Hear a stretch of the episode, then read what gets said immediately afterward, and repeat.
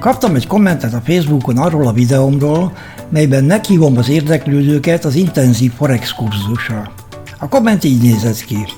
Zoltán Littka és ért Várkuti Gézes poszt, innentől kezdve minden nagybetű, nincs saját stratégia, nincs garantált napi harminckét millió forint profit, nem tudod halálra keresni magad. Nos, a fairness kedvéért, ez egyszerűen nem igaz. Van saját stratégia. Aki az ellenkezőjét állítja, az sajnos nem tudja, hogy mit beszél, végül is bárki kommentálhat, így nem lehet megakadályozni, hogy valaki badarságokat postázzon. Tehát ha behatóban foglalkozik a témával, hasznosabb kommentárokkal fogja gazdagítani a közösséget. Természetesen nincs napi harminckét millió forint profit. Hogy ezt honnan veszi, ez rejtély, mint ahogy az is, miért postázza ezt az én cikkem alá, amikor a témának semmi köze sincs hozzá. Semmi ilyesmit nem állítottam, de hát valakire rá kell borítani a bilit. Nem tudod halálra keresni magadat. Na végre valamiben egyetértünk. Bár ilyesmi egyáltalán nem szerepelt a cikkemben, mint mondtam, ez egy meghívó volt. Miután a kommentárnak semmi köze sincs az én cikkemhez, abból indulok ki, hogy az illető ma még nem zúdította senkire a bizonytalan önértékelését, önismeretét, csalódottságát, másokkal szembeni gyűlöletét. Remélem ezzel a napi penzusa megvolt, és ezután olyan dolgokkal tud törődni, amik örömet okoznak, vagy valamilyen formában hasznos tevékenységnek bizonyulnak. Más. Az újonnan megjelent könyvben volt a téma, a kommentár pedig több száz oldal badarság. Na most ebből látszik, hogy nem, hogy nem olvasta, de még a kezébe se volt a könyv, ugyanis a könyv mindössze száznegyvenöt oldal.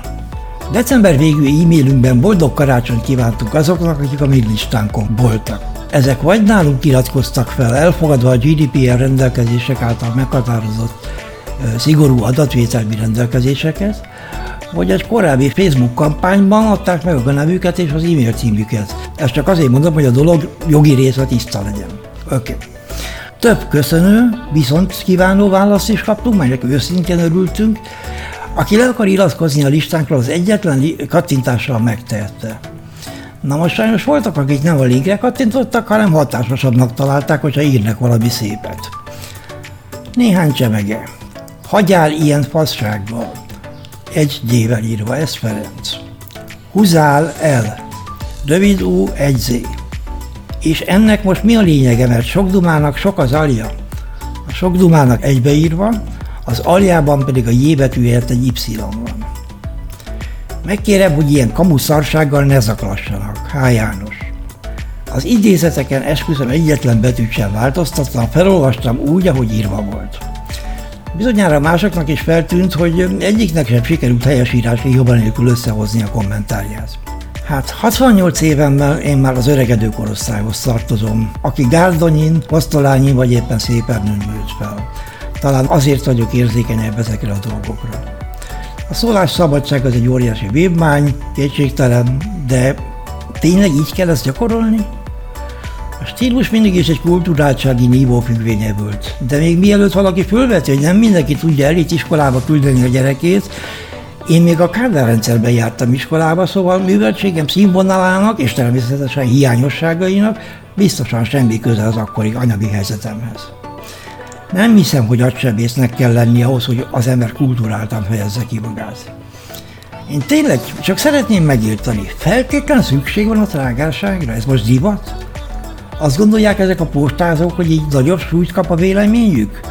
Vagy szándékosan rúgni egyet a feladón az valamiféle legitimnek ítélt vélemény aláhúzása? Nem hiszem.